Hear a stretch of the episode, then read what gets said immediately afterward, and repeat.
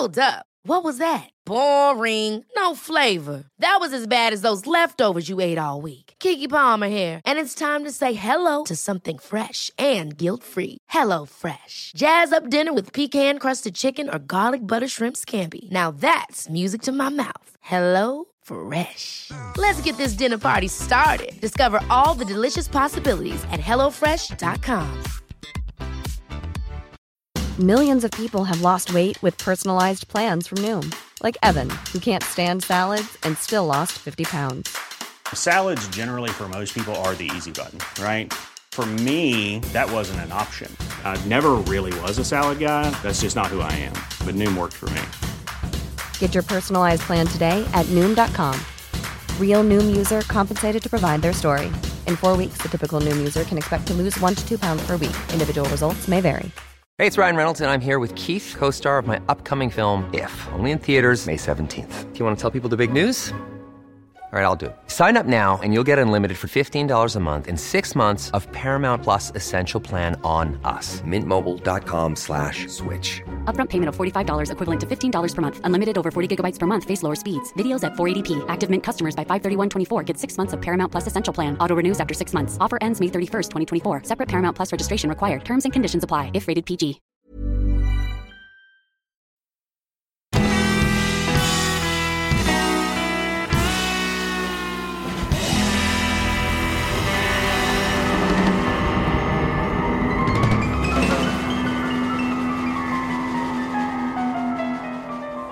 Hej allihopa och välkomna till den alldeles nykläckta podden Ståpäls med mig Ida. Och med Lukas. Wow.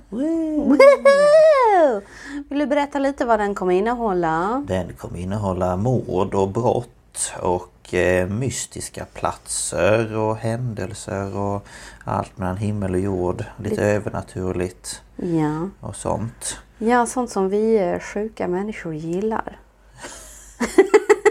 Lite så ja. Ja, eh, vår relation till dessa saker är ju eh, mord. eh, Ingen har blivit mördad, ingen Nej. har mördat. Nej. Eh, vi har varit lite slagsmål men Ja, aldrig blivit fällda. precis. Lite slagsmål med bönder. ja. Men eh, inget annat. Nej, övernaturliga. Vi har våran lilla gemensamma Youtube-kanal. Mm. Paranormal Tapes. Ja, den är också ganska ny. Ja. Där vi lägger ut eh, paranormala utredningar. Mm. Eh, lite då och då. Men eh, Det har varit lite kallt senaste tiden så att vi har... ja, Eh, avvaktat med den. ja, men det kommer. Kolla in den. Ehm, och i dagens avsnitt, premiäravsnittet, så tänkte vi ta upp varsin seriemördare. Det är så det kommer funka. Vi kommer eh, ha olika ämnen och så har man en varsin historia som vi berättar för er och för varandra. Och ehm, lite diskussioner däremellan och Ja, kanske Sådär. inte alltid sådär jätteseriöst. nej, Men eh, det är vi inte heller. Eh, det kommer ni eh, förstå ganska snabbt att eh, det är mycket ironi, mycket dialekter. Yeah. lite halvdanskt och lite Ja. eh, allt möjligt. Så att eh, ta inte illa upp för fan. Nej. Det, det är ingen idé. Det är inte meningen. Men eh, det är väl lika bra att vi bara kör igång. Ja, let's go.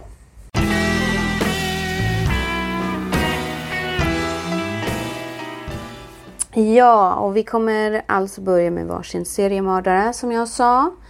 Och eh, vi tänkte att jag skulle börja berätta min historia och jag har en väldigt intressant person som var mitt förstahandsval när vi skulle spela in det här. Och eh, det är en kvinna. Inte superduper vanligt som jag har förstått. Eh, och hon heter Belle Gunness.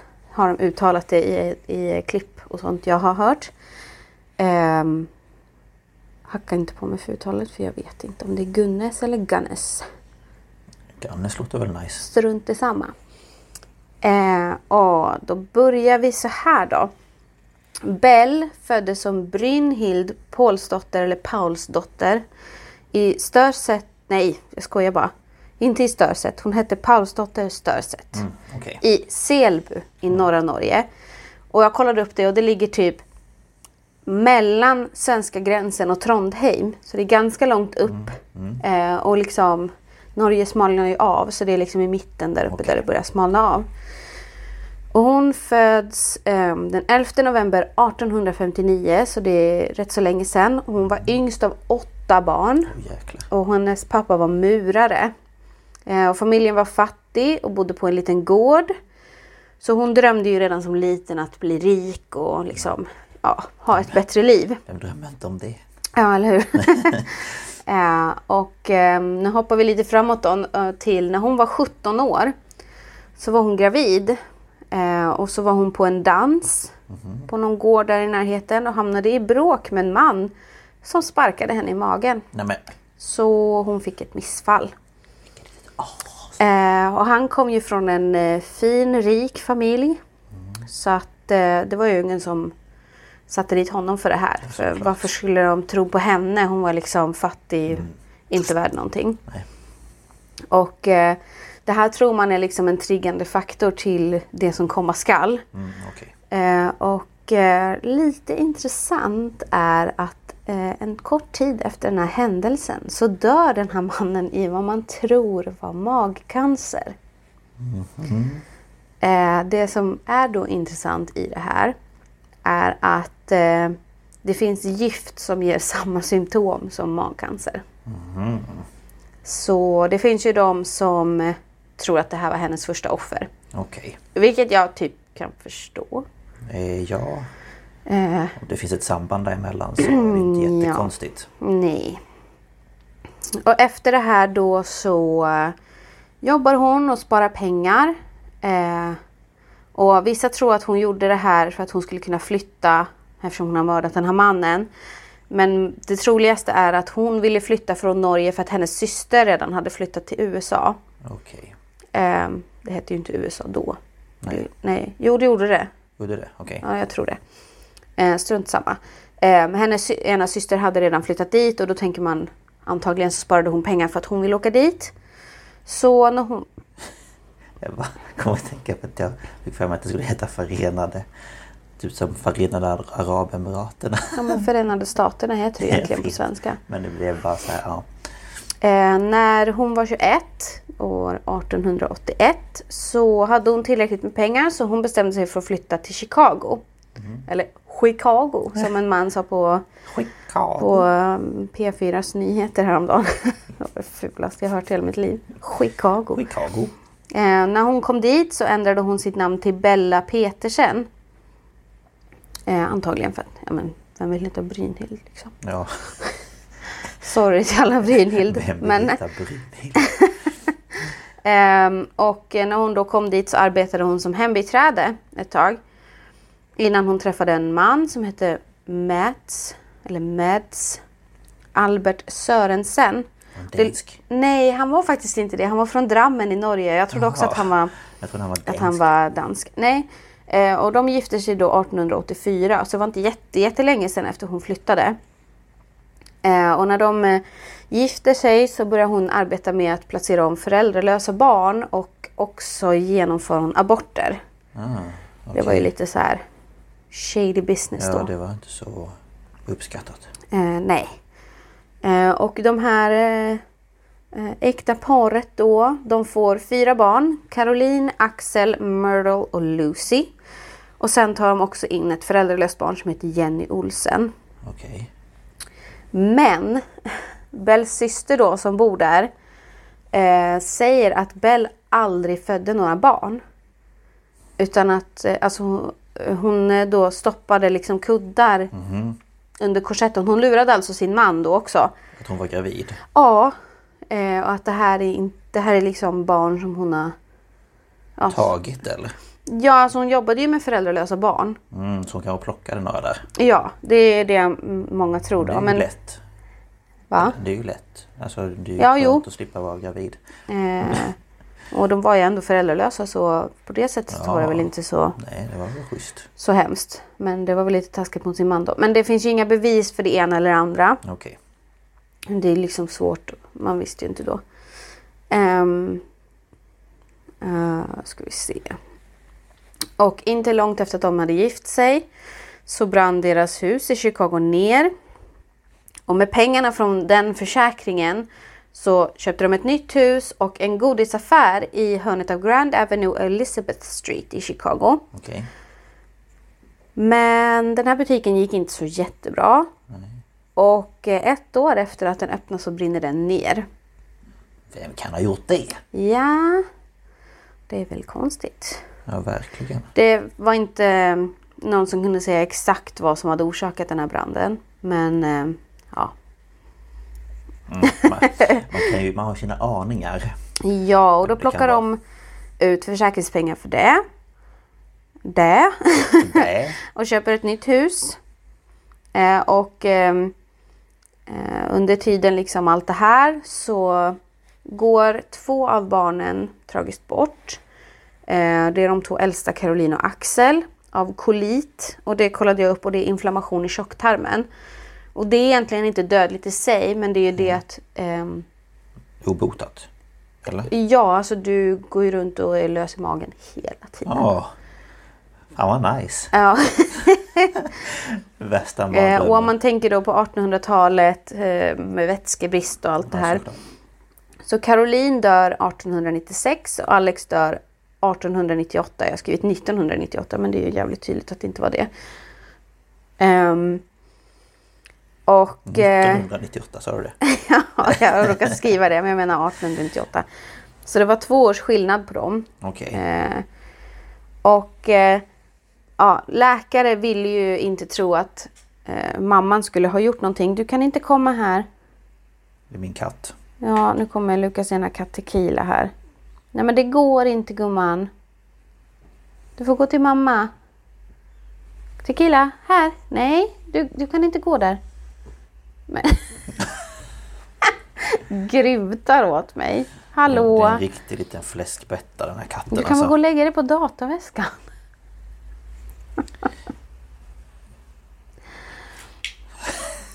Sån jävla gris. Ja, ja. Eh, ja. Ehm, läkarna. Ehm, det var en läkare som sa att det här är förgiftning. Okej. Men så var det en läkare som sa nej men alltså en mamma kan inte döda sina barn. Det är klart att det är kolit. Okej, så de läkarna trodde att de, hon hade förgiftat. Ja det var en läkare De. som sa det. Ja. Men en läkare bara nej nej nej det här hon kan inte ha gjort det här. Okej. Ehm, så det blev ju inget rättsligt med det utan de trodde att det var sjukdom. Mm, okej. Och hon hade ju livförsäkring på båda barnen och Ja, plockar ut pengar. Eh, man ska göra. och eh, efter det här så brinner deras andra hus ner. Och hon plockar ut ännu mer pengar.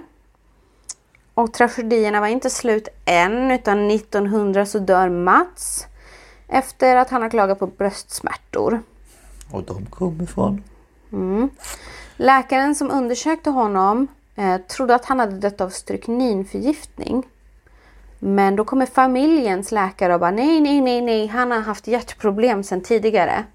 Och då blir det så här, okej.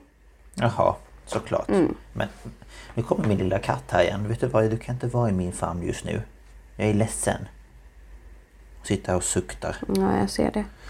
Ehm, och eh, ett sammanträffande här då är att Mats dör den dagen då två livförsäkringar överlappar. Kan man få ut extra mycket pengar då eller? Ja. Så att han har haft en livförsäkring men hon har klagat på att den är för låg. Så då har han skaffat en ny och då överlappade de. Okej. Och han dör just den dagen. Det är väl såklart. Och dagen efter hans begravning så plockar hon totalt ut 8500 dollar. Vilket idag skulle vara ungefär 255 000 dollar. Oj. Det är mycket. Ja.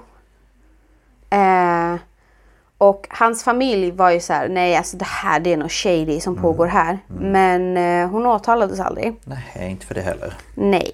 Och med de här pengarna så tar hon barnen och drar till Indiana. Till en gård i LaPorte. Eller LaPorte. Jag vet inte. LaPorte säger jag. Rapport låter bra. Så hon flyttade dit 1901 då. Och eh, strax efter att hon flyttar dit så brinner två av gårdens hus ner. Nej men gud vad konstigt. Jättekonstigt alltså. Vem har tagit fyr på dem? Och ehm, 1902 i april så gifter sig Bell igen med den nyblivne änklingen Peter Gunnes. Så där får hon sitt efternamn då. Ah, Och han hade två barn från sitt tidigare äktenskap. Hans fru hade alltså dött. Eh, och eh, den yngsta som bara fortfarande var ett spädbarn dog en vecka efter att de hade gift sig. Och Bell hade då varit ensam med barnet. oj. Då vet man vad hon... Ja. Eller man vet kanske inte men man kan ju ana. Ja, och det äldre barnet hette Svanhild och hon skickades till sin farbror. Så hon skickades därifrån och hon är det enda barnet som har överlevt att bo med Bell. Var bor hon nu då? Ja, Eller hon hon är kanske nog inte. död. Ja sant. Och hon, hon skickades till sin farbror. Okej. Ehm, och eh, åtta månader senare så dör Peter. Ja, I december 1902. Och eh, när eh, det här undersöks då så påstår hon att han har stått i köket och en köttkvarn ramlar ner från en hylla och träffar honom i bakhuvudet. Väldigt tragiskt. ja, mycket, mycket tragiskt. Hur lyckades den ramla ner? Väger inte de ganska mycket? Ja, jo, speciellt på den tiden. Ja, men jag tänker det är lite svårt för en sån tung grej att bara plopp. Men Ja, ja. A grieving wife. Och sen då i maj året efter så föder hon en son som heter Philip och det är ju Peters son då. Eh, och sen 1906 så försvinner den här adopterade dottern Jenny. Eh, bara såhär puts väck. Och när folk är såhär, nej men gud vad är hon då? Nej, hon, vi har skickat henne till en skola i Kalifornien. Ja, okej. Mm. Eh, så det var liksom, jaha, okej. Alltså det var ju den tiden, man, vad, vad skulle man göra liksom? Hon känns väldigt bra på att ljuga. Ja, Väldigt så här... Eh, eh, vad heter det? Lite psykopataktigt. ja. Och ehm, efter hans, eh, mannens då Peters bortgång så börjar hon skicka in annonser till norska tidningar. Alltså det eh, finns väl fortfarande lite sånt men det var ju då när folk emigrerade, det fanns ju svenska tidningar också. Men det var liksom norsk, norska män och kvinnor som skrev tidningar då. Ehm, och hon skickade det till, till tidningar i hela mellanvästern. Eh, och i annonserna sökte hon en bra och pålitlig man eh, som ville bli hennes partner på gården. Och det är jättesvårt att säga exakt hur många män som svarade på de här annonserna. Men eh, det var många som inte kunde motstå en inbjudan till Laporte. Och eh, jag har skrivit upp en annons. Ehm, och den här är på engelska för att det var svårt att översätta. Alltså det är väldigt speciellt språk. Så en annons lät så här. Comely widow who owns a large farm in one of the finest districts in LaPorte County, Indiana, desires to make the acquaintance of a gentleman equally well provided with a view of joining fortunes. No replies by letter considered unless sender is willing to follow answer with a personal visit. Triflers need not apply. Ja, det låter ju väldigt inbjudande. Ja men det låter ju jätte... Hon har en egen gård och Ja. åh, hon, hon har mycket pengar och hon vill ha någon som också har pengar så att de kan ha det bra. Tillsammans och... Men, men det jag tycker är intressant är den här... Nej men alltså jag kommer inte svara om inte du är villig på att komma hit. Nej, det är ju lite... Lite konstigt. Ja. Ehm, Så då har hon ju säkert en baktanke med det på något sätt. Ja gud ja. Um, ursäkta mig. Vi dricker monster. Ja. Eh, och hon hade många män som kom och hjälpte henne med allt på gården. Och det var liksom den ena kom och den andra försvann. Och, eh, men det var en som hette Ray Lamphere som anställdes i augusti 1907. Och han hade ju hoppats på att få gifta sig med Bell. Han var så förälskad i henne. Hon eh, var liksom idealkvinnan på den här tiden. Dels att hon hade mycket pengar men hon var också en, en, en, väldigt stor kvinna. Det står att hon är så här six feet tall och väger 200 pounds. Och att hon har den här desired hourglass figure. Så hon hade ju så här stor byst, stora höfter och smal midja. Ehm, Så hon var ju väldigt attraktiv. Men han hade i alla fall hoppats på att få gifta sig med henne. Men eh, ett tag efter så kommer en som heter Andrew Helgelien. Och han var en norsk bonde från Aberdeen i South Dakota. Ehm, han kom då för att han svarade på en sån här annons och han skulle hälsa på där i några veckor. Och den här Ray blev, Ray blev så avundsjuk. Han var liksom så här, hallå, jag ska ju gifta mig med henne. Ja, vad gör du Vad fan här?" gör du här? Ehm, och när ehm, Andrew har varit hos Bell i två veckor eh, så fixade han så pengar skulle skickas från hans bankkonto i Aberdeen till The First Bank i LaPorte. Eh, och han och Bell gick för att hämta ut pengar och trots att banken och Andrew tyckte att hon skulle spara lite på banken som en säkerhet så tog hon ut allt och dagen efter var han borta. Hon är lite shady hon. Och när han då inte kom hem till, till eh, South Dakota, jag vill bara säga North Dakota hela tiden, jag vet inte för att det är lättare att säga kanske. Så. Blev hans bror Asle orolig. Hette han Asle? Ja, det är ett väldigt, väldigt, väldigt gammalt namn. Ja, jag tänkte jag bara Asle. Eh, och eh, han började liksom så här, men vad är, vad är min bror? Så till slut så hittade han brev eh, från Bell till Andrew. Eh, och då skrev han till banken och han skrev till Bell och bara, var är min bror? Och då svarade banken, ja han var här, han var med den här Bell. Och hon bara, ja han var här men han har åkt. Jaha, okej. Ehm, och under tiden det här så blir den här Ray mer och mer avundsjuk på alla män som kommer och går. Ehm, och hon tyckte att han blev väldigt jobbig att ha att göra med. Och samtidigt som hon skulle hålla på och hantera honom så skulle hon hantera familjer som hör av sig och börjar fråga om deras familjemedlemmar som har försvunnit. De här männen som han var irriterad på. Så året efter så sparkar hon Ray. Bara nej jag pallar inte med dig längre. Stick. Ja, ja. Och han blev ju jätte, jätte, jätteledsen. Så han eh, satte sig på baren i stan och började dricka. Och då blev han väldigt pratsam. Så han började säga att han har sett massa män komma och försvinna. Och ja, Bell har grävt i svinstian på nätterna. Konstigt. Ehm, och då blir hon lite stressad. Ja, det förstår jag. För han snackar på ena hållet och så på andra hållet har hon den här Andrews brorsa som bara håller på och bara var är min bror? Jag vill ha min bror. Ehm, Såklart. Så hon... Ja då, som hon liksom säger, nej men oj jag kom på att jag har inget testamente. Nähä. Så då går hon till sin advokat och skriver ett testamente. Och eh, dagen efter, den 28 april 1908, klockan fyra på morgonen så vaknar en Joe Maxon som då blev ersättningen för Ray. Han jobbade ju då där och han vaknar i sitt rum av att det luktar rök. och eh, han försöker väcka Bell och familjen för han fattar ju att det brinner. Eh, men han lyckas inte väcka dem och det börjar bli varmt och rökigt. Så han skyndar sig ner till LaPorte och hämtar brandkåren. Och de kommer dit men alltså det är ju så övertänt, det går inte att, att rädda. Och ehm, på eftermiddagen så hittar man familjens eh, kroppar i ruinen i källaren. Ehm, och barnen, de tre barnen hittas bredvid kroppen av en kvinna utan huvud. Men det har, man hört någonting om det innan? Eh, ja. Känner inte du igen det? Jo, men jag tänker om... eh, Du sa ingenting om det innan va? Nej, nej, det, Nej, det har jag nej. inte sagt. Ehm, men... ehm, ja, och det är ju jättekonstigt. Varför har kvinnan inget huvud? Eh, ja.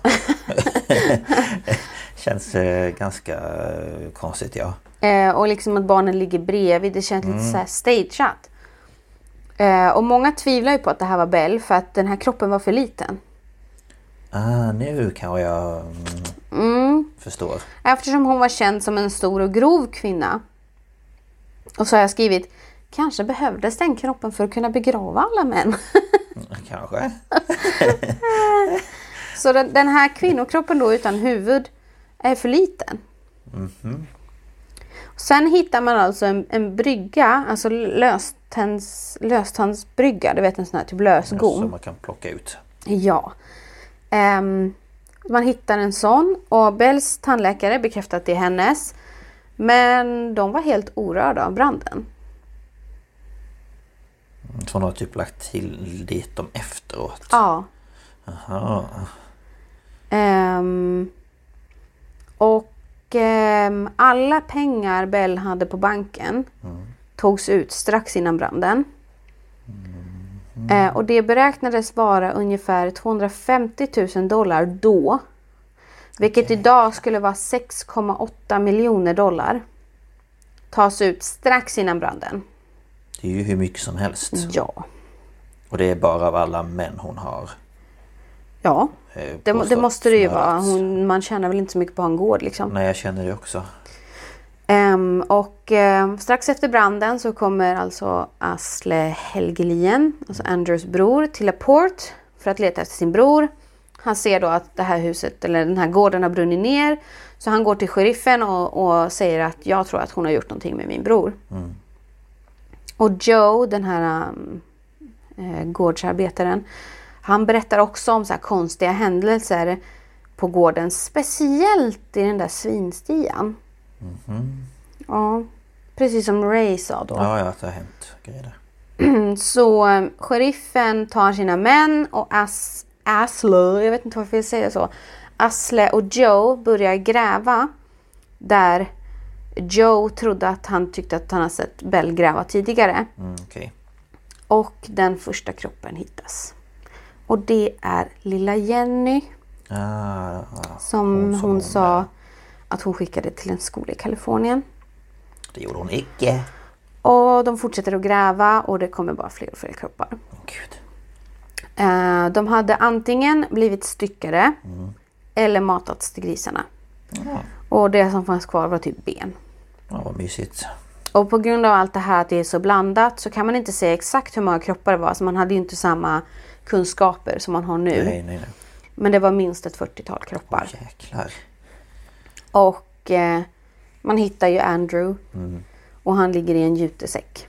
Jaha. Mm. Bara Eh. han? Eller det vet man inte. Ja, så man fokuserar väl på Andrew eftersom Ja, han är en... ja. Mm. Så um, brorsan där fick väl inte... Det var väl skönt att han fick veta vad som hade hänt Ja, men, men- det var väl inte det han hade velat. Nej, såklart. Eh, och ehm, hela den här utgrävningen av gården blir ett så här eh, spektakel. Så det kommer tusentals människor från hela landet för att, för att vara publik när de gräver upp de här kropparna. Jaha.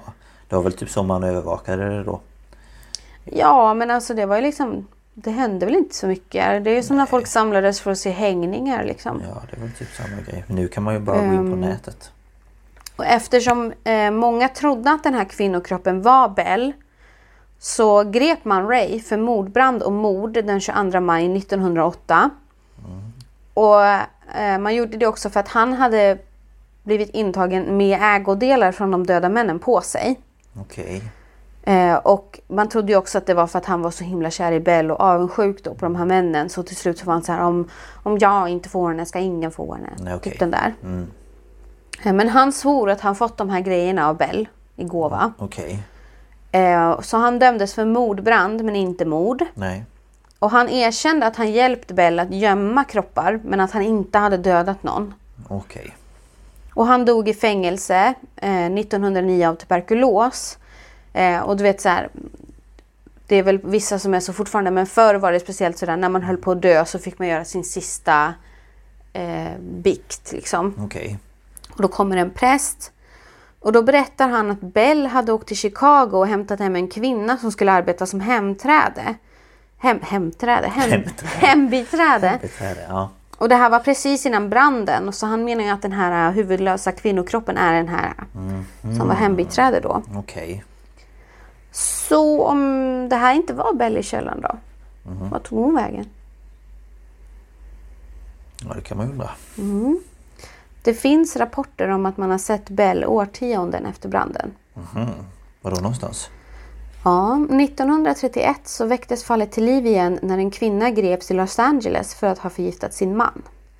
Kvinnan, Ester Karlsson, sägs ha varit väldigt lik Bell Gunness.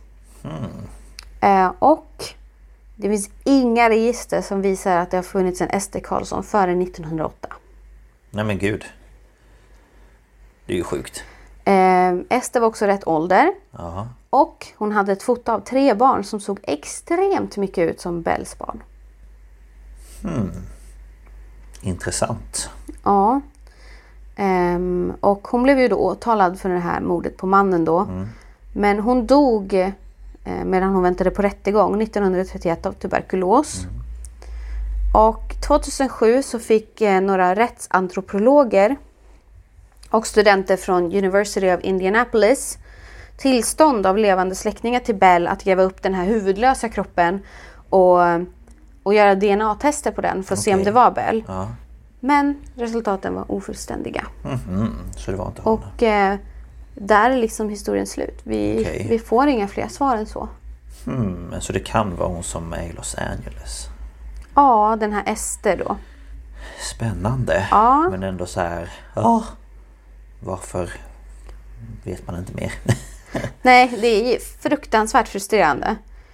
Men eh, ändå intressant. det är många som tror att antingen att hon var den här Ester eller att hon levde vidare. Liksom. Någon annanstans liksom.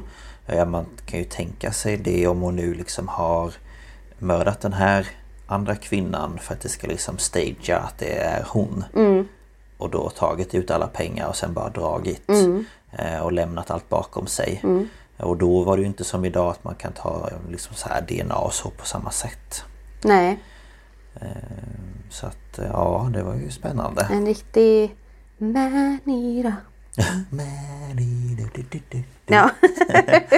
Ja, nej men det var ett spännande fall tycker jag. Intressant. Jag har ju hört om det förut. ja, Men det var länge sedan jag eh, hörde hela historien. ja, en jävla att, eh, kvinna. Ja men verkligen. Hon verkar som en riktigt bastant en. Ja, och det känns inte som att hon alltid gick för den här typiska, som man brukar säga, kvinnogrejen att förgifta folk. Nej. Eh, Hon gjorde ju visst det på några, men liksom banka någon i skallen med en köttkvarn känns ju inte... Eh, Man vet ju inte hur alla, alla dog heller eftersom jag menar, hon har styckat dem och matat dem till grisarna och man vet inte hur länge de har legat i marken. Och om de har då legat i svinstian och man tänker det är bajs och kiss, det lär ju lösa upp kroppen ännu mer tänker jag. Det blir väl ammoniak och grejer. Ja det tycker man ju att det borde göra. Så det liksom- hade ju varit svårt idag tror jag. Att avgöra dödsorsak på alla. Så att man vet ju inte. Men det jag tycker är hemskt är att hon ger sig på barn också.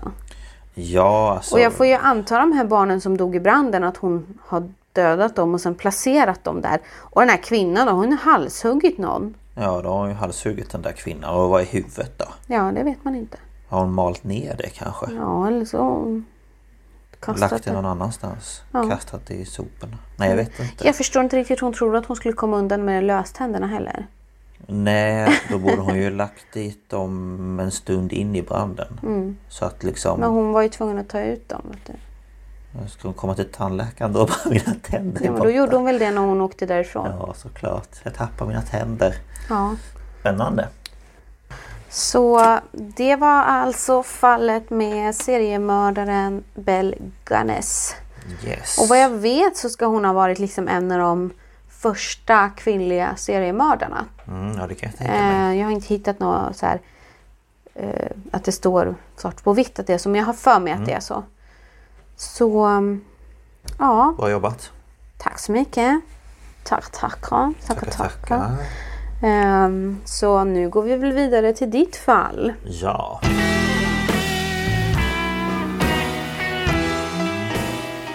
Har vi haft ett litet matbreak.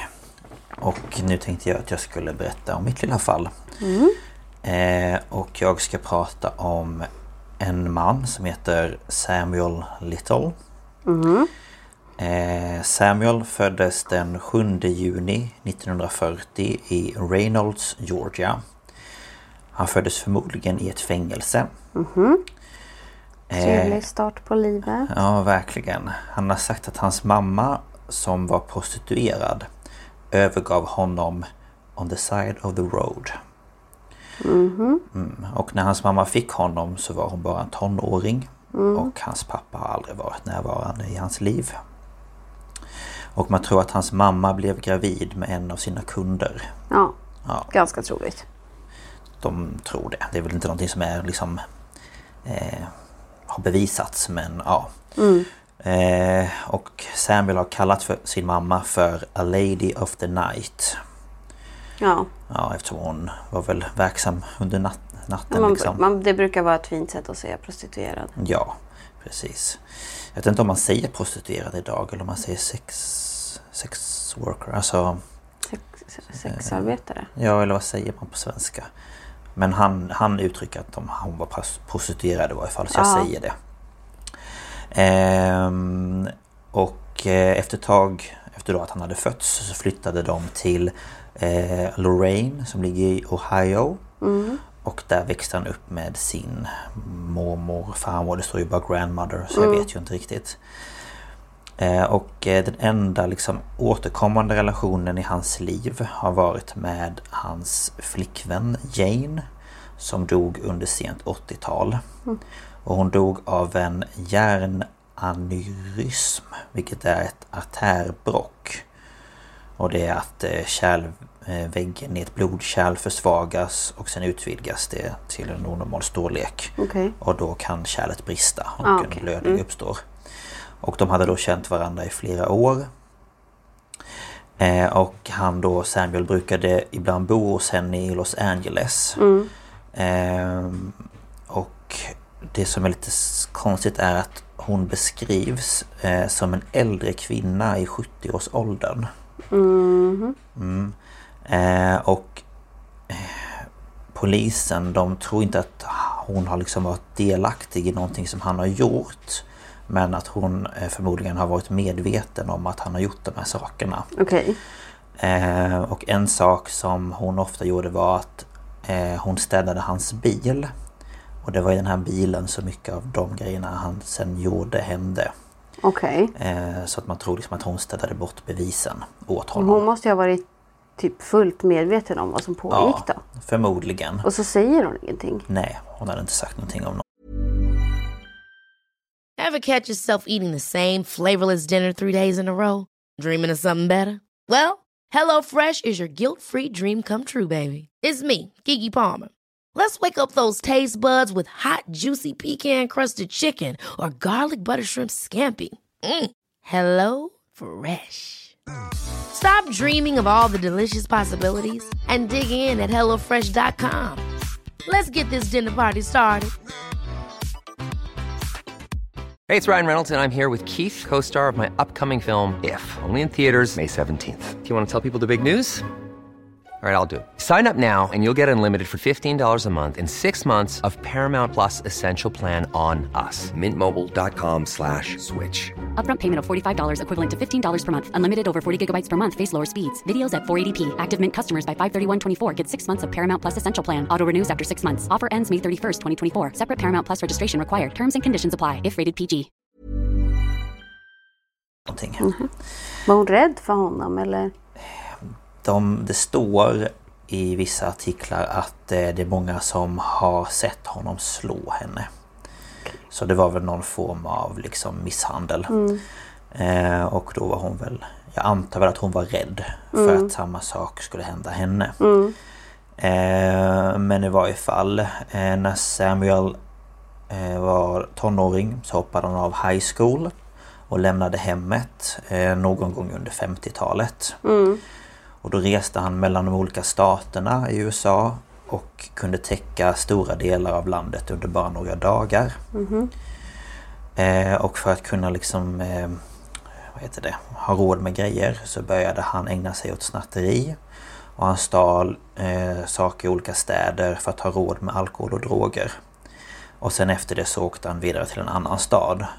Eh, så han stannade ju oftast bara typ någon dag på samma plats.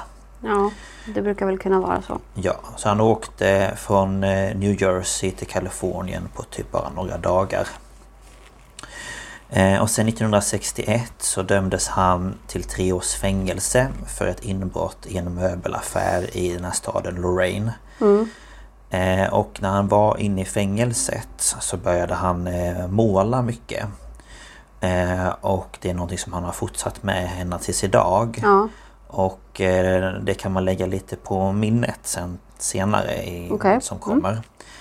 Ehm, och sen fram till 1975 så anhölls han 26 gånger i 11 stater för bland annat brott eh, som stöld, misshandel, inbrott, sexköp, våldtäktsförsök, bedrägeri och våld mot tjänsteman. Okej, men alltså hur funkade det då med så här register och sånt? För jag vet att USA har ju det där att man kan begå ett brott i en stat men så kan man bara åka till en annan stat och de vet ingenting om det.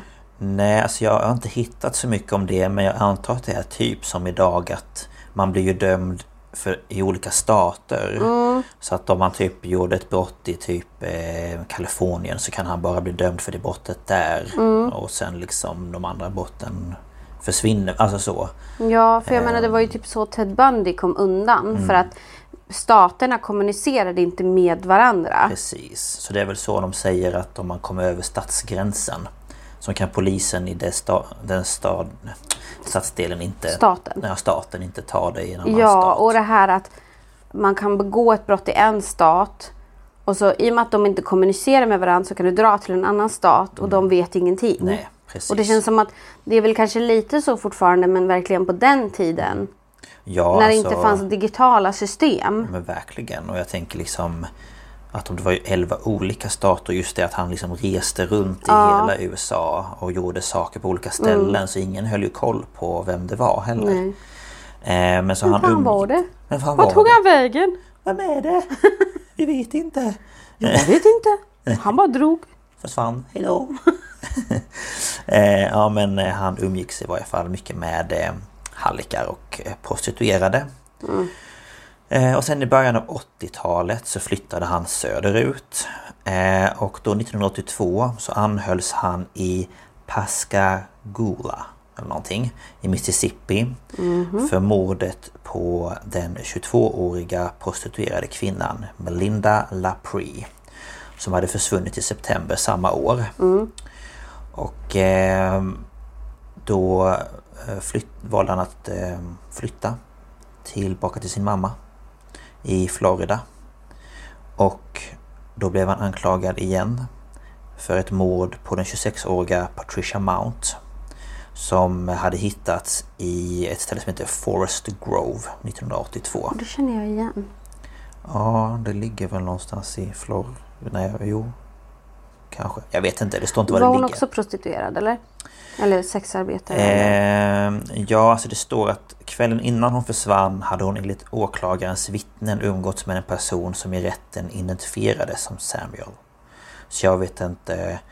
Eh, jo, och sen under förundersökningen berättade två prostituerade att de också blivit misshandlade av Little i det här Pascagoula 1981 och Okej. 1980. Eh, men han frikändes dock för de här morden 1984. Och varför vet jag inte riktigt. Om det var att de inte hade bevisning nog eller... eller Antagligen. bara- Sen var väl inte tjejer som säljer sex är väl aldrig så här Nej, högt eh, prioriterade för polisen. Speciellt inte då. men precis. Och jag tänker att de kanske inte litade riktigt på vad de sa. Mm, och sen kan det ju vara lite så här, ja men de sätter ju sig i utsatta. Situationer och då får de skylla sig själva. Ja men lite så. Ja, tyvärr. Eh, men då i varje fall så flyttade Samuel eh, till San Diego. Och där dömdes han för misshandel och han avtjänade fyra och ett halvt års fängelse. Men han släpptes fri efter två och ett halvt år och flyttade till Los Angeles. Jaha. Japp. Och sen under perioden 1990 till 2007 anhölls Little i sju olika stater för rattfylleri, mordbrand, stöld, snatteri och innehav av kokain. Men herregud. Så han har haft roligt. Det var en jävla Eh. fest han måste ha haft. Ja, verkligen. Eh, och eh, sanningen om eh, Samuel den avslöjades nästintill av en slump. Då han greps år 2012 på ett boende för hemlösa i delstaten Kentucky. Efter att ha lämnats ut till Kalifornien där han var misstänkt för narkotikabrott eh, så kunde polisen knyta Samuel till tre mord på kvinnor, kvinnor, kvinnor i Los Angeles mellan 1987 och 1989. Med hjälp då av DNA-bevisning. Kvinnorna var Carol Alford, Audrey Nelson och Guadalupe Apodaca. Tror jag man säger. Eh, och han dömdes då 2014 till livstid fängelse för de här tre morden. Och ja, där kunde det ha stannat. Men det gjorde det inte. Utan eh, det hela började då James Holland som på polismyndigheten Texas Rangers lyckades få Samuel som då tidigare hade vägrat att prata med eh, polisen att erkänna sitt första mord. Och då säger Sa inte Samuel, James säger att eh, det var först då som jag lade märke till hur slug han är. Han är som ett geni med ett fotografiskt minne. Men eh, då hans, eh, alltså James då, den där eh, polisen, hans magkänsla sa att Samuel, som av rätten beskrivits som en sexualförbrytare, i själva verket var en betydligt farligare person. Så FBI hade redan tidigare fattat misstankar kring Samuel, som på olika sätt lyckats eh, jäcka, vad säger man istället?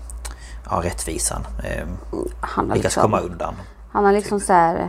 Ni, ni, ni, ni, ni, ni, nästan lite... Ni kan inte ta mig. Ja men precis. Ehm, ehm, Vilken liten jävel. mhm. Ehm, ja men rättvisan i flera delstater där kvinnor då försvunnit. Och eh, detta fick då James eh, att bege sig till fängelset för att höra eh, Samuel om ett olöst mord i Texas. Och han berättade då att de första minuterna de gick väldigt dåligt för han blev rasande. Samuel. Ja. Eh, och så frågade då intervjuaren vad var det som Samuel var, blev rasande över? Och då sa han att han, han blev rasande för att han framställs som en våldtäktsman. Och då så sa... Men han har inget problem med att vara mördare. Nej, utan då säger han så här, eh, alltså James. Att jag hade inget tvivel om att Samuel inte var en våldtäktsman. Så jag sa till honom att jag visste att han var en mördare. Då stannade han upp och tittade på mig i en sekund. Han verkade inte störd av det. Man kunde se det i ögonen på honom när jag sa ordet mördade. Eh, mördare. Han gillade det. Så det var okej Ja. att säga att han var en eh, en eh, mördare men eh, inte en våldtäktsman. Så de höll... Fast jag håller ju med Johanna Wagrell där att eh, du kan inte köpa samtycke. Så oavsett om du påstår att ja, men jag har köpt sex så har du fortfarande, det är fortfarande ett övergrepp. Ja, gud ja. Och eh, sen vet jag ju inte om han köpte sex någon gång. Eller om han bara umgicks med dem som kompis liksom. Så. Eller Mm. Tvivlar, kompis. tvivlar ju på det. Men Ja, nej. Ehm, och sen så står det att de hade 700 intervjuer. Eh, och efter alla de här intervjuerna så har då Samuel erkänt 93 mord. Vilket har fått FBI att klassa 79-åringen som han är idag då som USAs värsta seriemördare genom tiderna. Och morden har då begåtts i 19 delstater mellan 1970 och 2005. Ehm, och ehm, Samuel han valde ju då ut lätta offer som prostitu- prostituerade och narkomaner och räknade då med att eh, polisen inte skulle anstränga sig för att lösa Nej men morden. precis. Det är den där klassikern. Ja. Men annars så hade han, uh, han hade ju inte så himla lång, eh, vad kallar man det, cool down. Nej det var nog något år mellan. Me- mellan morden liksom. Jag tror det var något år, något ord, något år emellan ibland kanske till och med eh, kortare. För Ja, alla morden är ju inte registrerade med namn. Nej. Det är ju typ fem som man har namn på ungefär. Och sen är det jättemånga namn som bara står så här unknown. Han vet ungefär på vad han har mördat den och vilket år typ. Men inte vad de heter. Ehm, Men undrar om han, han kanske inte var en sån som var en sån där att han mördade och liksom stillade sitt behov och sen fick behov igen. Utan det känns som att han kanske var lite mer tillfället gör. Ja, jag kommer komma till det lite senare. Ah, okej. Jag har eh, hittat lite fakta som är lite ja, Mm. speciellt. Eh, men flera av dessa kvinnor då och i några fall eh, även män bedömdes av polisen att ha dött av överdoser och olyckshändelser.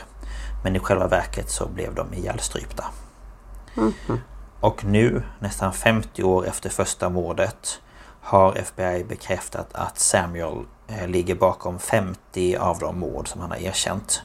Och det lär bli fler. Enligt myndigheten betraktar man samtliga erkännanden som trovärdiga. Och eh, för att få hjälp att lösa resten av fallen så har då FBI skapat en sajt med rubriken Confessions of a Killer. Som ägnar sig då specifikt åt bara Samuel. Eh, och där kan då allmänheten ta del både av teckningar som Samuel Little har gjort av sina offer samt se videoklipp från förhör med då seriemördaren. Så det är det han gör så att han började liksom lära sig att eh, måla för länge, länge sedan då när han först blev fängslad. Och sen använder han det nu till att han målar porträtt av kvinnorna han har mördat. Okej. Ehm, och då under de här intervjuerna så ger han ett väldigt avslappnat intryck. Och i flera av klippen så ler han när han berättar om de här kvinnorna som han har tagit livet av. Och sedan den här sajten då gick live eh, så har flera olösta mord klarats upp enligt FBI då. Ehm, och även om man då redan sitter i fängelse så anser FBI att det är viktigt att de försöker ja, men få då rättvisa för varje offer så att deras anhöriga kan liksom få reda på vad är det som hände. Ehm, och sen så står det även, vilket jag är lite osäker på, att han har varit gift en gång och haft två flickvänner. Och då funderar jag på om han har varit gift en gång och haft en flickvän och sen hon där Jane.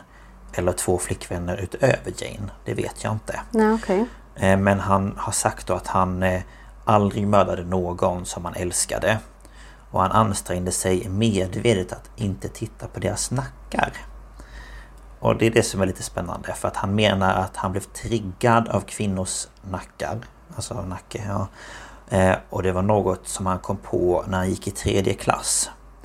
Han berättar då om en flicka som gick i samma klass som hade tittat på honom och samtidigt rört vid sin nacke. Och han visste det inte själv då men, men han insåg då snart att det var hans svaghet. Okej. Eh, vilket, ja. Eh, och då så säger han eh, att eh, hans första mord började med en kvinna som rörde sin nacke. Och han berättar att hon var, det står på engelska, She was a big old blonde. Eh, she was a hoe. Och sen rättar han sig och säger a prostitute. Eh, och sen typ She was sitting at a restaurant booth. A red leather, real nice. She crossed them big legs in her fishnet stockings and touched her neck. It was a sign from God. Ja, jo visst. Tjena. Hej och hå. Eh, drar vi in den stora ja, grejen här. Precis. Så att det var Nej, det hans... var Gud som sa åt mig för hon hade så oj oj oj. Det var en stor blondin och Gud bara den ska du ta. Ja, hon satt där med sina fisknätstrumpbyxor och sin läder. Jag gillar att bara she crossed them big old legs. Ja. Man bara... Eh, och sen bara det var ett sign så jag ser en Gud. jättekonstig kvinna framför mig. En sån stor blond med jättelånga ben som bara Sitter där med, vad hade hon? Red leather? Jag undrar om han hade, hon hade typ här röd läderdräkt eller Nej men någonting. fy. Ehm, och så ja, hon, han röjde då nacken och det var då den första han mördade. Ehm, Men står det någonting om hur han var i sina relationer? Alltså var så här eh, väldigt eh, abusive eller? Alltså det står ju bara mest om hon där Jane då. Mm. Och sen har han ju liksom inte riktigt ehm, någon ehm, annan relation som han har haft särskilt länge. Nej. Utan det var ju bara hon egentligen som han kände nästan hela livet. Mm. Eh, och där var det ju ett lite blandat förhållande. Både då att han inte skadade henne för att han älskade henne. Mm. Eh, men sen att han även kunde slå henne. What a lucky girl. Ja, jag kände det. Man bara oh, wow. Eh, ja, och polisen i Los Angeles de kallar honom för The Choke and Stroke Killer. För att medan han strypte sina offer så brukar han själv onanera. Ah, Så han sån- där hade vi den ja. Ja, så han är en sån mysig Mm, karl. vad trevligt. Eh, och, vad äckligt. eh, för honom då, Samuel, så var det samma sak för honom att strypa någon som att ha sex. Så det var det han liksom Vad gick, associerade. vad gick fel där Ja, jag liksom? vet inte. Vad fan? Jag har ingen aning. Och så när han då brukade strypa sina offer så ville han gärna strypa dem sakta. Så han brukade strypa och så lät han dem komma tillbaka till medvetandet. Och sen ströp han dem igen och sen lät han dem komma tillbaka. Så höll han på så för att det skulle bli jätteutdraget. Så att eh, han då liksom skulle kunna njuta av det och sen när de typ dog så kom han. Nej men fy fan. Eh, och det gjorde han då tills de dog. Eh, och jag har då lyckats hitta via den här FBI's sida och även på Youtube så finns det en, ett klipp som heter Samuel Littles Haunting Confessions. Och där får man då se när han berättar om de här morden. Eh, och då har vi eh, fem olika eh, vad heter det? mord. Som jag tänkte bara ta upp lite snabbt. Om min telefon inte vill hålla på. Eh, då eh, berättar Samuel eh, om en kvinna vid namn Marianne. Som han träffade 1971. Och han börjar då med att säga att hon är vad man idag kallar för en transperson. Okej. Intervjuaren säger då eh, She's a black male dressed up as female. Eh, ja, det kan vi väl diskutera. Men ja. eh, och Marianne var då 19 år gammal. Hon eh, kom från eh, Miami. Eh, I ett område då som man kallar för Liberty City. Och Marianne hade då en pojkvän som hette Wes under tiden för det här mordet. Och Samuel berättar att han såg henne på baren The Pool eller Pool Palace. Han var lite osäker i Miami. Okej. Sen några dagar senare så träffades de igen på en annan bar i något som kallas för Overtown. Han berättar att han erbjuder henne skjuts till hennes lägenhet. Men istället för att köra dit så kör han henne till en eh, väg, eller en bit så utanför Miami. Eh, och eh, han stannar då vid en uppfart vid en väg som heter Highway 27. Där han mördar henne. Vilken Förlåt, jag bara... Jättegraciöst. Du någon satt? Ja, min fru skulle ta upp sig, eller ta sig upp försiktigt ur soffan. Det var lite... Hon över... över eh, överreklamerade sin egen eh, vighet. Jag känner det. Ja, herregud. Alltså har du sett din katt där borta då? Ja, Hon ligger kan- och ruvar på min dataväska. har en liten höna. Ja. ja. Ja, så står det i alla fall då att Samuel han kör sedan vidare mot Fort Lauderdale. Eh, och eh, då ser han en väg på sin vänstersida som leder ut till någon form av skog. Och han stannar då bilen och går ur den. Ehm, nej, nu ska vi se. Han, nej, först stryper han henne så att hon dör. Sen stannar han bilen och går ur den. Sen släpar Han, han stryper henne i bilen. Ja. Sen släpar han henne ut ur bilen in i skogen. Och så följer han en stig som leder ner till ett slags vattendrag. Och innan de kommer fram eh, till det här vattendraget så släpper han taget om henne. Så hon ramlar med ansiktet rakt ner i marken som är då täckt av lera. Och sen släpar han henne 200 meter ut i vattnet och sen lämnar han henne där. Okej. Ehm, Så det är ett av offren. Sen har vi ett annat offer då, en kvinna. eh, Och det här utspelar sig 1982. Och den här kvinnan eh, beskriver han som lång, mörkhyad, vänlig och i 30-årsåldern. Som han då träffar på en klubb i New Orleans.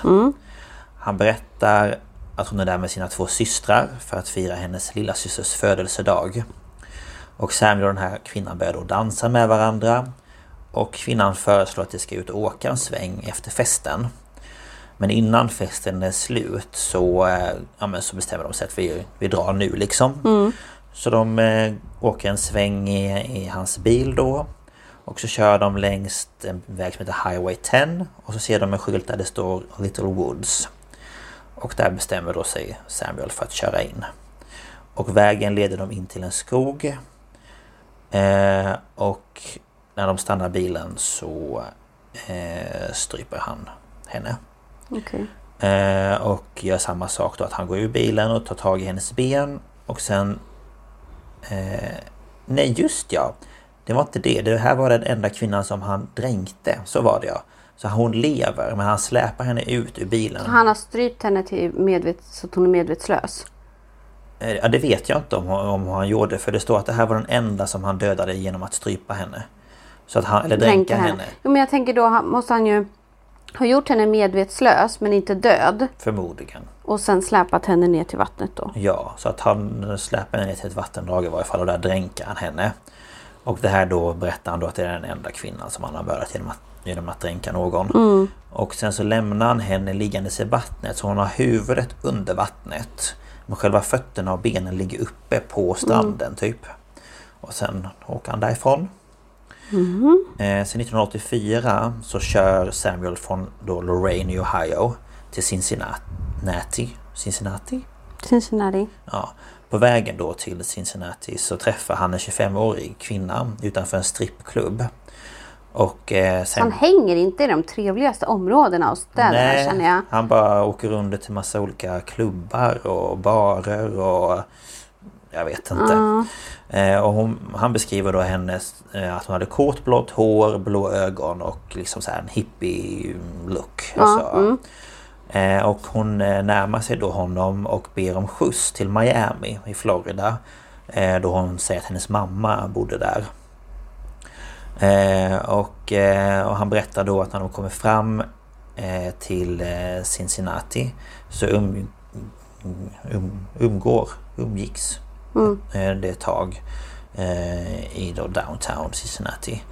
Och sen efter det så fortsatte de tillsammans och efter ett tag så kommer de fram till Kentucky. Eh, och eh, han berättade att de kör upp på liksom en liten hilly area, vad säger man? En back, Ja, men det är lite kulligt. Ja, kulligt lite... så. Och sen på toppen där så är det liksom en yta. Eh, där han då stryper henne i baksätet på sin bil och sen så lämnar han hennes kropp på toppen av kullen. Och sen åker han därifrån.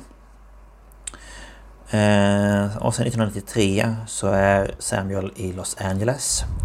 För att han ska, han ska träffa en svart kvinna där. Eh, I Las Vegas. Alltså han verkar ju inte ha någon direkt typ han går efter. Nej, han är li-. Först så kändes det som att han, han påpekar att de är så här blonda. Och, Mm. och sen bara, nej men nu är det väl en mörkhyad kvinna. Ja, det är liksom lite så att han borde rikta in sig på eh, kvinnor men ibland en man. Lite så här, Ja, det, är där, ja. det är därför jag tänker att han säger att det är nacken som gör det. Är det liksom då att en person måste ha en viss typ av nacke? Ja, och ja, just det här att han också tar de som är utsatta. Jag vet faktiskt inte men det känns som att han är lite så här... Han, han, gör, han har verkligen den där eh, tillfället gör eh, tjuven fast Ja men mördaren. så. Och sen så tänker jag väl att det har väl då någonting med att hur de rör sig kanske. Om de sitter och pelar mycket på nacken. Jag vet inte. Ja, nej, jag Ingen förstår aning. inte riktigt hans tankegång. Men han kanske inte har något system. Det finns ju, det är ju inte alla som har det liksom. Nej, så är det ju. Men i varje fall, eh, han beskriver då den här kvinnan då som en smal svart kvinna i 40-årsåldern. Och eh, han tror då att hon har haft, eh, vad heter det? Eh, kort hår egentligen. Okej. Eh, men att eh, hon har peruk förmodligen. Okej. Eh, för att han, eh, vad ska man säga, han eh, målar henne med långt hår. Eh, och när han då kommer eh, fram till platsen då så eh, kommer han ihåg att kvinnan pekar ut sin son för Samuel då. Typ här är min son. Och den här var då i 19 till 23 års åldern. Eh, och typ så här, de hälsar på varandra så och sen så eh, säger han att kan inte vi åka till ett motellrum till kvinnan då. Så de åker till det här motellrummet och hon tror väl att de ska ha lite skoj. Eh, men där stryper han då henne. Och Alltså, och så har han precis träffat hennes son. ja, Och så bara, nej men nu ska jag gå och döda din mamma. precis. Det känns ju jätteschysst. Alltså, är min son men du ska dö så att eh, det spelar ingen roll. Eh, Så han placerar henne då i bakluckan på sin bil och så kör han till utkanten av Las Vegas. Och där kör han in på en liten mindre väg. Och sen tar han ut henne ur bilen och lägger henne på marken och rullar henne ner för en sluttning vid sidan av vägen. Eh, Och efter det så tar han hennes kläder, för att hon var väl naken antar jag. Och slänger dem längre ner på samma väg, och bara lite längre ifrån. Och sen åker han därifrån och lämnar henne. Eh, och sen sista här tror jag det är. Eh, det var 1994 eh, i North Arkansas. Arkansas. Arkansas. Det är den där... uh, Why is this Kansas? This is not Arkansas. America explain! Om ni inte har sett den, den vinen så borde ni göra det. Arkan- Arkansas. Arkansas.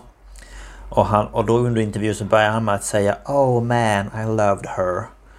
Och sen fortsätter han med att Då säga... skulle du inte ha dödat henne idiot. Nej jag vet. Sen fortsätter han att säga att She was a heavy set big old yellow gal. Var hon asiat? Ja, nej, jag tror hon var mörkhyad men att hon var tydligen Big old yellow gal. Vad fan betyder det ens? Jag vet inte om hon hade typ så här gyllene hy, hy, hy. Kanske, jag vet inte. Och sen hade hon buck teeth. Alltså eh, glapp mellan framtänderna. Ja, som jag har. Ja. Eh, och han, berättar då att hon och sex andra tjejer sitter på en veranda och håller på med droger. När Samuel då kör förbi med sin bil och stannar. Och han stannar då för att han ser den här tjejen då, en av de här som sitter på verandan. Och han går då fram till henne och de börjar prata och sen umgås de till och från i så här tre dagar. Och under den här tiden så sysslar de med olika snatteri i olika affärer. Och sen när de var på en affär som heter Krugers eh, så blev då Samuel påkommen och åkte in i fängelset. Och då väntar tjejen i hans bil på parker parkeringen. Så managern för eh, den här Krugers då, han blev trött på att hon var kvar på parkeringen. Så hon ringer till polisstationen där Samuel då är och bad dem släppa ut honom så han skulle kunna komma ut och Nej. hämta sin bil. Nej! Ja, så polisen kommer dit och släpper då Samuel efter tre timmar i fängelse. Och när han då blir släppt så återvänder han till bilen där då hon, eh, kvinnan heter Ruth, alltså Rut, ligger och sover och väntar på honom. Och då kör Samuel först då henne till ett ställe där hon ska träffa upp, eller möta hennes ex-pojkvän. Och sedan köra hem henne. Eh, och sen nästa dag så träffas de igen och då kör de mot Bentonville i Ar- Arkansas. Ja. Ja. Jag tänker på Ar- Arkansas.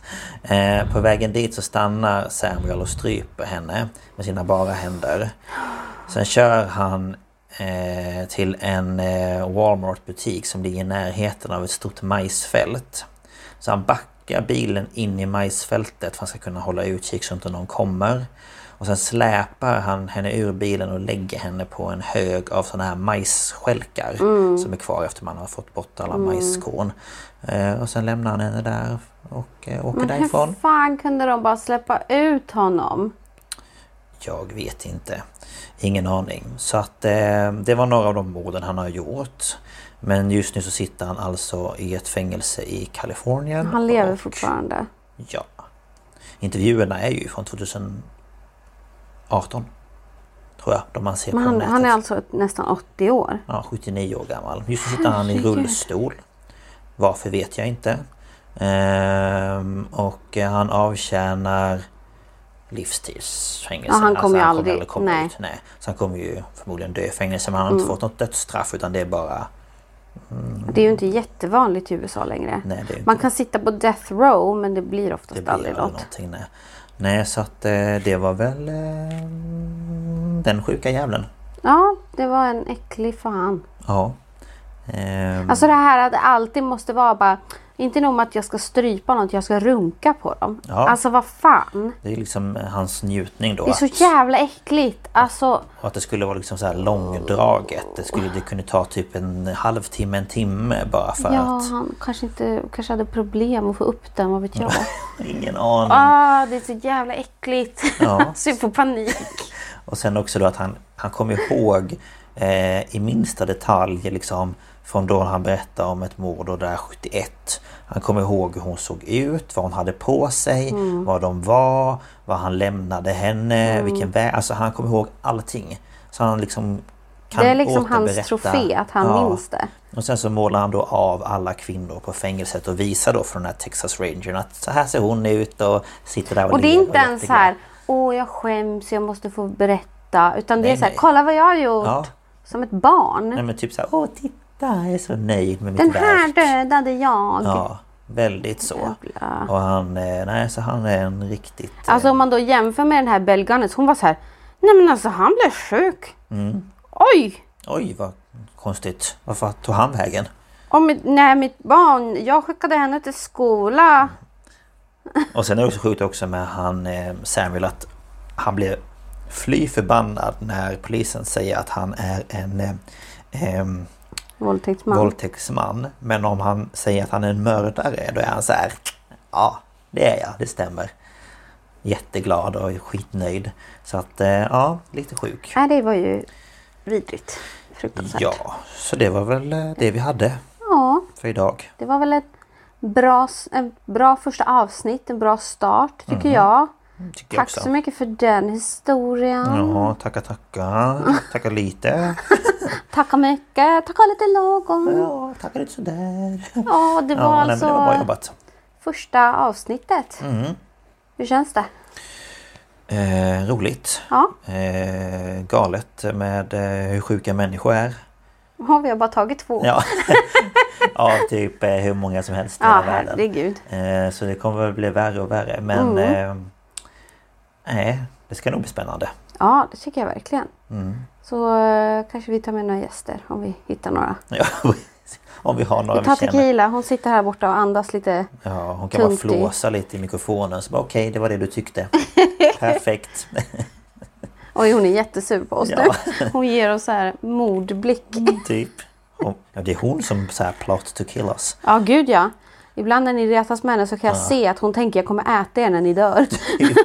Hon kommer börja med min näsa som jobbar sig inåt. nu kommer hon hit. Ja, ja. ja. Men Det var eh, det. tack så mycket för att ni har lyssnat. Ja, tack. Eh, och vi kommer dyka upp. Eh, vi tänkte väl sikta på en va? gång i veckan. Vi Ja. börjar så. Blir det för mycket så blir det varannan. Men Vi får se.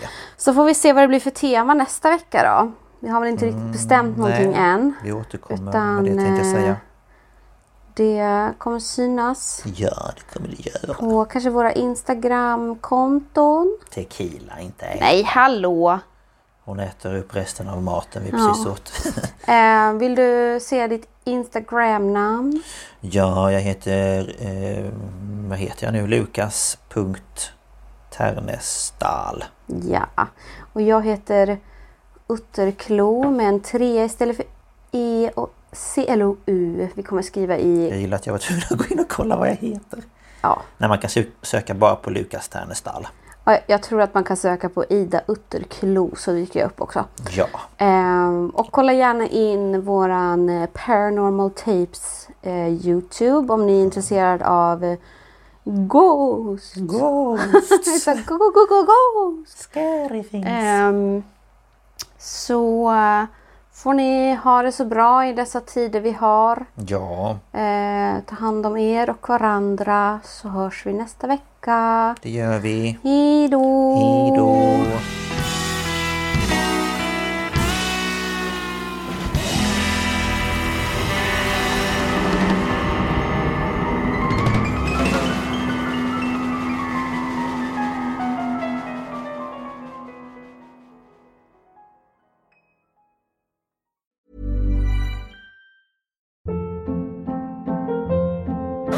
Hold up. What was that? Boring. No flavor. That was as bad as those leftovers you ate all week. Kiki Palmer here, and it's time to say hello to something fresh and guilt-free. Hello Fresh. Jazz up dinner with pecan-crusted chicken or garlic butter shrimp scampi. Now that's music to my mouth. Hello Fresh. Let's get this dinner party started. Discover all the delicious possibilities at hellofresh.com. When you make decisions for your company, you look for the no brainers. And if you have a lot of mailing to do, stamps.com is the ultimate no brainer. It streamlines your processes to make your business more efficient, which makes you less busy. Mail checks, invoices, legal documents, and everything you need to keep your business running with Stamps.com. Seamlessly connect with every major marketplace and shopping cart. Schedule package pickups and see your cheapest and fastest shipping options from different carriers. With rates up to 89% off USPS and UPS rates. And with the Stamps.com mobile app, you can take care of mailing and shipping wherever you are. Make the same no-brainer decision as over 1 million other businesses with Stamps.com. Sign up with Code PROGRAM for a four-week trial, plus free postage and a free digital scale. No long-term commitments or contracts. That's Stamps.com. Code PROGRAM.